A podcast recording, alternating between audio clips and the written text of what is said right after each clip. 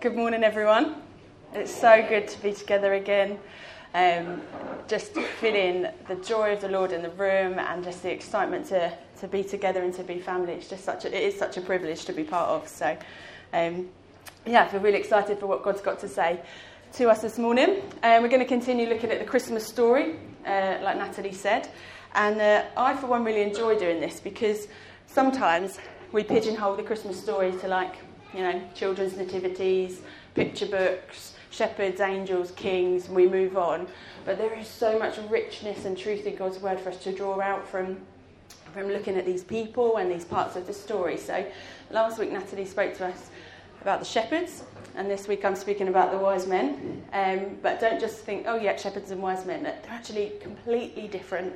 Um, and there's just so much that we can learn from both of their examples. And when we were singing this morning, um, bring you more than a song. The song in itself is not what you've required. And then the heart of worship and all of these things. Like the shepherds um, were kind of like the lowest in society at the time. They were out in the middle of the night doing the job that nobody else wanted to do, watching over some sheep. It wasn't glamorous. It wasn't, um, you know, well paid. Wasn't high ranking.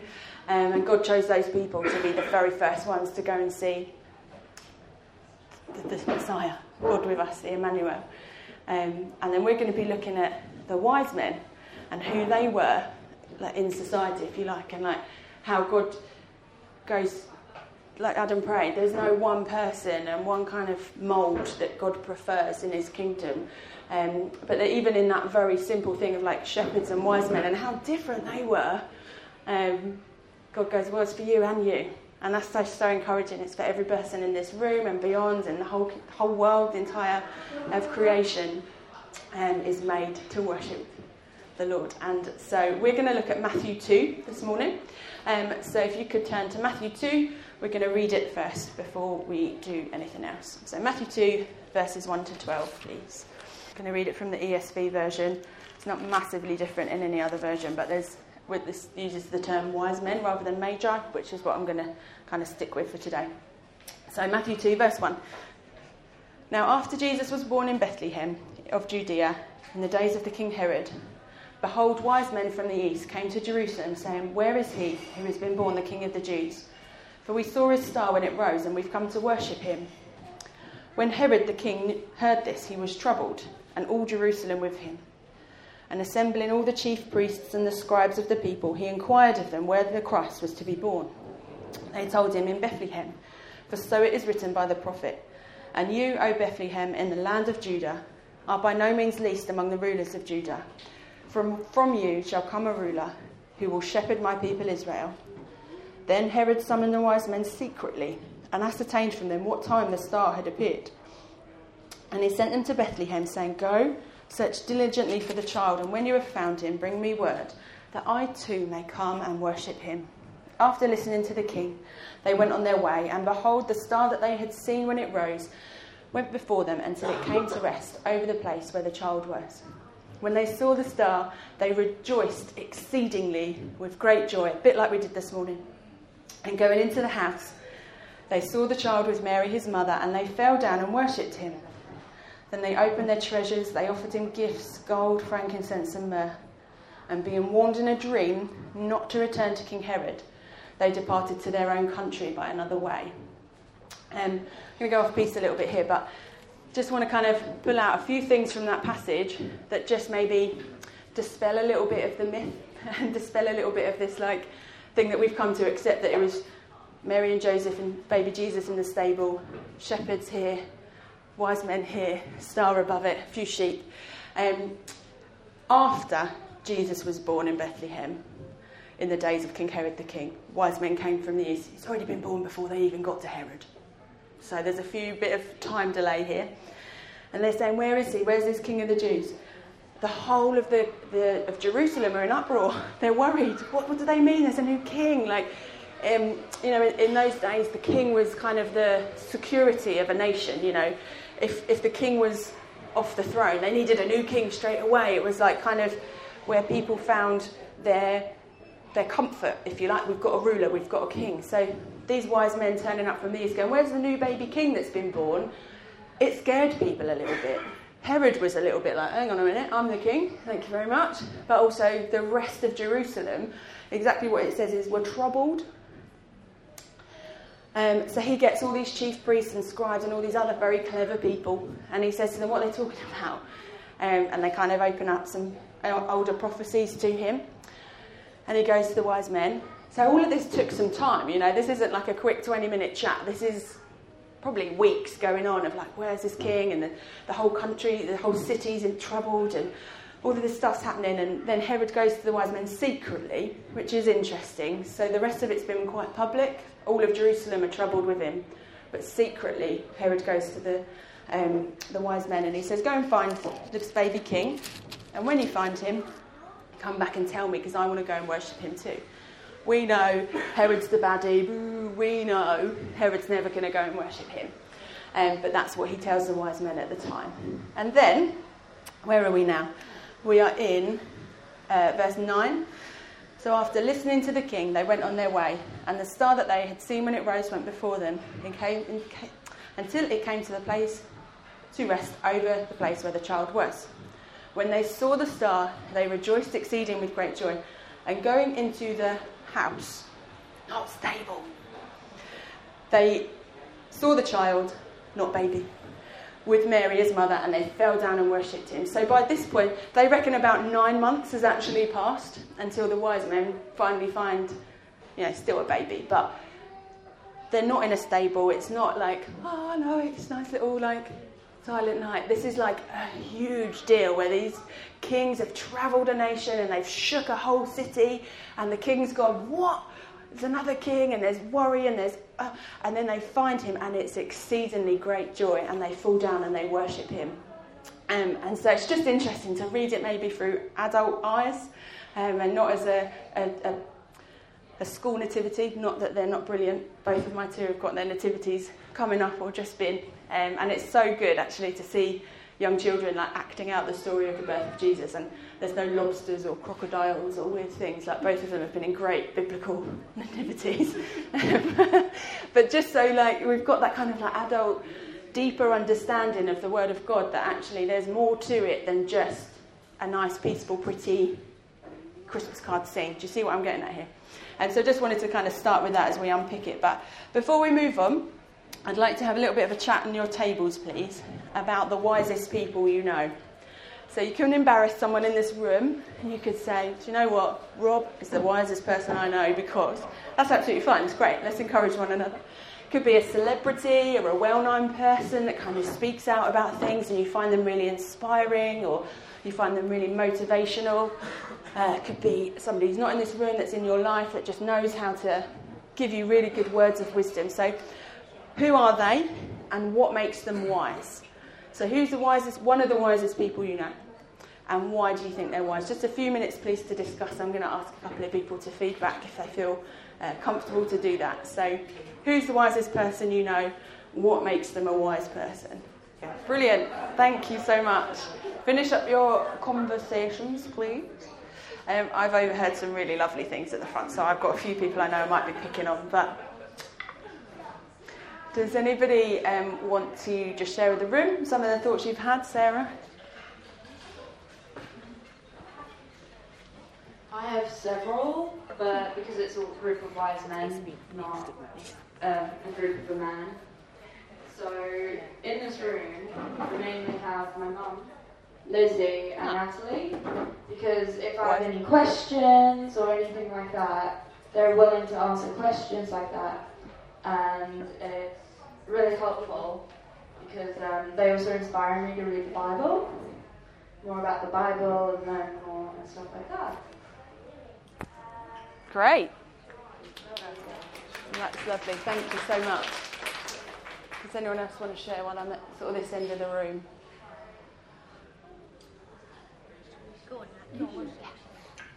So um, some of the people we thought of in the church that we felt were wise was like Brian and Hazel they get thumbs up the way they read scripture and the way they try and just shows a real That's his birthday. And his friend Kelly Also, Jill. The way you understand scripture, I really admire it and I love it. And I, I think I've read the Bible so many times, I don't see what you see. I'm really grateful that you share our, your wisdom with us. So thank you very much. Amazing. Thank you. Thank you. Anyone else here?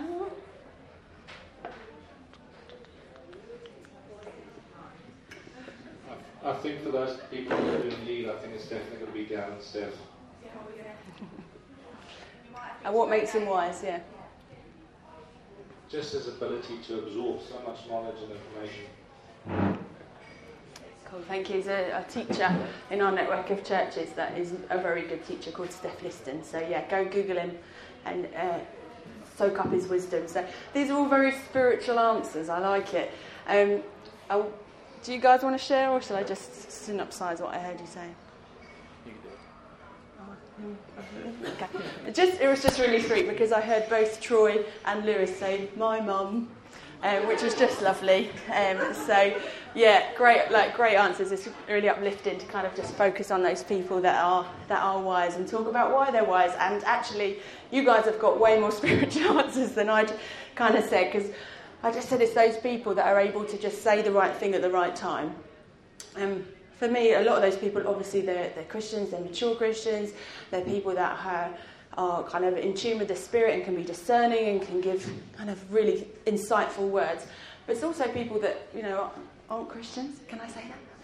People who aren't Christians can also be really wise. And so I've got some people at work um, who can just give me exactly what the advice that I need to hear at that time and make me go, okay, yeah, right, thanks, I'll keep going. Um, and it is experience and it is confidence and it's all those things um, that I kind of see in them that I think gives a bit of power to that wisdom. Um, so there's a lot in the world that claims to be wise, right?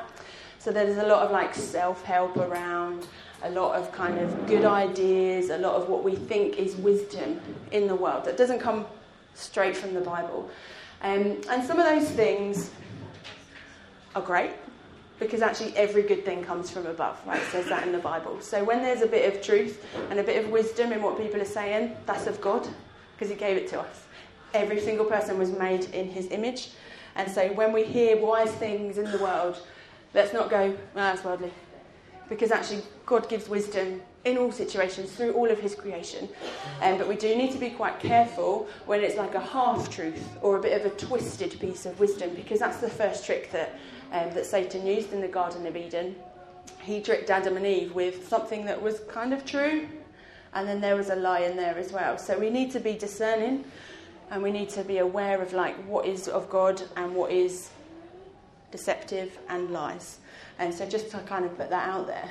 Um, even when I was like researching for today and stuff, I was looking at different things about this passage, and there are so many theories about what was the star that the wise men followed. Was it a supernova? Was it the North Star? Was it the, the people have written pages and pages and pages on it. Like people love to figure stuff out and grasp hold of what we think is like, okay, great, I've got the answer now. I can understand everything. This is this is wisdom. This is what I need. And there's nothing wrong with that. Like it's great to to dig deeper and to um, understand like more levels of of truth that comes from scripture and I did a bit of that reading like I'm not writing it off as kind of don't bother um, but it's just really interesting that people like to think oh, I've got the answer I've figured it out I know it was a supernova. It doesn't matter. Like God gave us a star to show us that, where Jesus was born. Like to me, I'm like, it doesn't matter what kind of star it was, right?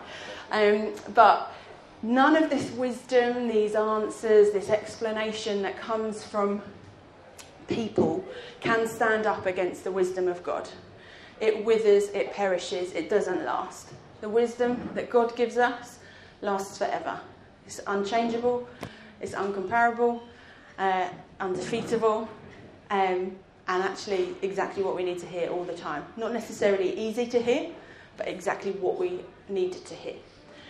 Um, when Herod says to the wise men from the east, Go and find the baby and then tell me where he is because I want to go and worship him too. I would love to know, and I don't know that we ever will know, but I would love to know if the wise men fell for that or not. Because obviously they're told, we're told they're wise men, and we're going to look a little bit more about what that meant and where that came from. But um, I'd quite like to know if they were the kind of really clever people that maybe didn't have that much common sense and would have gone, okay, King Herod, we'll come back and tell you where he is. I don't know. I just it's interesting to think about, isn't it? Um, what we do know is that God gave them a dream and told them not to go back, and that's what I mean. That's God's wisdom. And when we're receptive to God's wisdom, it doesn't matter how we're wired, whether we've got common sense, whether we're really super intellectual, whether it's the other way around, whether it's not at all, whether it's both of those, doesn't matter. Because when we're listening to God, the wisdom is what directs us that comes from God. So they were warned in a dream, so they didn't go back and they went via a different route back to their own country. Um, so, do we seek that kind of wisdom in our lives? Do we say, oh, God, I don't know what to do here. Like, this person said this thing to me. I'm not sure whether I should trust them. I'm not really sure what move to take next. Do we ask God, like, give me wisdom? Maybe give me a dream. Give me a sign direct my path. Because when we ask, the Bible tells us we receive. Ask and you shall receive. Seek and you will find. We seek the wisdom of God, we will find it. It's a promise of God. It's in the Bible. So, are we doing that? Do we pursue it? Do we go, oh, I don't want to do this the best I can. I want to do this the best that I can with the wisdom that God you've given me. Do we fumble along and just do our best, try and keeping others happy, maybe follow a little bit of the wisdom of the world? Or do we say, what does the Bible say? What is God saying to me in this situation? Because that's where the real wisdom is. Um, so I'm going to think a little bit about who these wise men really, really were. Um, so, we, what's the image in the nativity story? Just shout it out. What kind of like person do we see in a picture or on a card that's a wise man? What do they look like to you? They're normally old. Yes, they are normally old. Anything else? Normally three of them. Normally wearing a crown. Yeah, that's kind. Of, that's all right. That is in the Bible. they are they are from a certain part of the world because they travel over to Bethlehem. Um, but yeah, you could see it a little bit like that. Anything else? They've got gifts. They're all following Jesus. Yeah, great. So I, the the kind of like stereotype, if you like, is sort of an old, wise, calm, serene man. I quite like to think of them as like slightly nutty guys. They're like, where's the baby? They've been waiting for years for this star, like looking like staying up all night, like looking at the, looking at the sky. Thanks, Rob. Um, it is that's it is. Kind of like crazed, really clever people that are like so passionate about what they're what they know. So the, they would have probably been. So I did do a bit of research. Um, so these wise men would have been from like the school of like Daniel, Shadrach, Meshach, and Abednego, those people that were in Babylon as the wise men. Um, so they are in the east. Um, they would have had knowledge of the scriptures. They would have been taught this. They would have had a lot of like time to learn and study and get really excited about this star. There's going to be a baby and there's going to be a ruler that comes out of Bethlehem. And I do, I do think they'd have been slightly manic, to be honest with you. I do think, and when it says they finally found the baby and they rejoiced with exceedingly great joy, and then they fell down and worshipped him. We mustn't forget that bit. But my imagination, when they finally find this, this nine month old with Mary in a house, they'd have been like, wow, here he is, like the star, stars, the there. Like they'd have been mad, mad happy. Not sort of like, we've come with our gold. Like it just, it just doesn't fit. Do you know what I mean? I just quite like thinking about the real human rawness of it. Um, and sometimes we pigeonhole a Bible story, don't we, to kind of fit the, the picture books. Um, but just imagine, just bet with me on that one, because I reckon that's what it would have been like. Um, so these people, they would have known the book of Daniel, they would have had a lot of insight into these prophecies that um, they then quote about um, a ruler coming from the nation of from Bethlehem, the least among the nations. Da da da. They would have had this knowledge of that, um, and it's just this is the wisdom of God's word, right? So there's a lot here that I'm just going to try and snapshot for you. If you're interested, I've got loads more on it. If you just want to read a bit more about the intricacies of how the wise men knew what the star meant and knew when to look for it and knew when to get crazy about finding this baby. Um, so in Daniel chapter 9, the angel Gabriel gives Daniel like a cryptic calendar according to sacred systems, which is heptads, so every seven years. In Daniel 9, verse 20 to 27, Daniel's told that God's determined the rest of time from that day, following a timetable of these 70 times seven days. And it goes on and on and on. So, what we say is a week, seven days, right? Heptad. And six important things are, on, are in God's agenda in this time. This is the exciting bit. So, the first one is to finish transgression, to put an end to sin, to atone for wickedness, to bring everlasting righteousness, to seal up, so to make, fulfill, and no longer need the old prophecies, and to anoint the most holy one, which is the Messiah. And so the wise men have been studying, like their whole lives, this cryptic calendar of when this baby's going to be born. And I could scroll down and give you pages and pages more about how they worked out. Okay, well, 70 years from when this reign ended, take away this, when we skip ahead here, blah, blah, blah. And then there's, well, we know that the Messiah is going to die when he's 30, so backtrack a few years to when he'll be born. That's why they're looking out for the start in the year of Jesus' birth. They are super clever. They've worked it out. They've had training. They've had Steph Listons explain the prophecy to them. They're, they're in this kind of school of scripture and school of looking for the God's truth, which is great, like Bible colleges and being able to sort of study theology and things like that. Like that is, if that inspires us to worship God, great. Um, let's do it. Let's do more of it. Um, but just conjure this image up in your brain of these three, probably, um, wise men from the east that have spent their lives being as wise as they possibly can, learning from the wisest people they possibly can for generations and generations. And what are they doing? They are looking for Jesus so they can worship him. The wisest men, like literally when people say wise men, we think of these wise men, right? In like our culture, the wisest men we can probably think of are looking for Jesus to worship him. It's the wisest thing we can do, church. It's literally the most, the only thing we can do. Um, they were overjoyed. Um, I've skipped around in my notes, but that's fine. So they find him. Poor Mary. These crazy people have come into her house. They're, they're probably not washed or eaten. You know, they've travelled ages. They've been in Jerusalem. People have been worried. They've been talking to the king. They've finally found this child. And then they honour him with gifts gold, frankincense, and myrrh. Does anybody feel like they've got a bit of an understanding of what those gifts represented? Just like a basic one, not looking for like wise man level knowledge here, but does anyone want to just share like what does gold mean? What did the frankincense mean? What did the myrrh mean? Does anyone know? Go. Frankincense was used in the temples to worship Jesus. It was. Jesus God Yeah. at the time, and it was considered really expensive. Yeah. And the same with gold. Gold is associated with royalty Yep. and the rich. Mhm. And myrrh is a type of metal. Not quite. Not quite. Yeah. Great though. Super. First two smashed it. Anyone know what myrrh means? What myrrh represented? Anointing the dead. Go on, wise lady. Anointing the dead. She said for anointing the dead, which you are absolutely right. So, if you were like, how many people in this room have you know got children in their families as parents or aunts or uncles or just people that you you know the young kids that you really care about? Nine months old, I give them embalming oil for when they die. Thanks very much.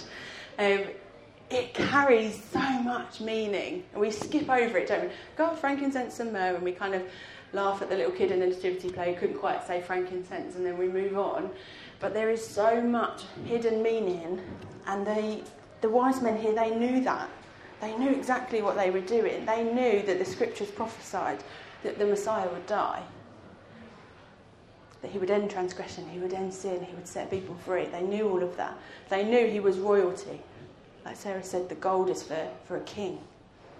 It's a nine month old running around in a house in Bethlehem who was born in a stable nine months earlier and they're still in Bethlehem. They've not gone home yet. You kind of think, what, what was going on in Jesus' life here at this beginning? Like, I was thinking about this when I was getting ready for today and I kind of thought, I wonder why Mary and Joseph were still in Bethlehem. Why didn't they go back to Nazareth? Was it just because they, they could Could they not afford it? Could they, could they not really, had they not decided, you know, a young married couple, like, should we just stay here and see how it goes? Like, there was, it just seems a bit kind of not what you'd expect for a king. Just kind of normal, normal people figuring out life as you go. Like, let's go here. Like, and then obviously we know that um, Joseph has a dream from God as well that tells him to go to Egypt, which means that Herod's attempts to um, to end Jesus' life at that point don't work. So we know that they were godly people, obviously, uh, listening to God's direction. But I just get this sense it's very normal when they're kind of not really settled at that point, and um, these guys turn up and they give them these gifts, and it says, um, I think in a different gospel, that Mary pondered these things in her heart.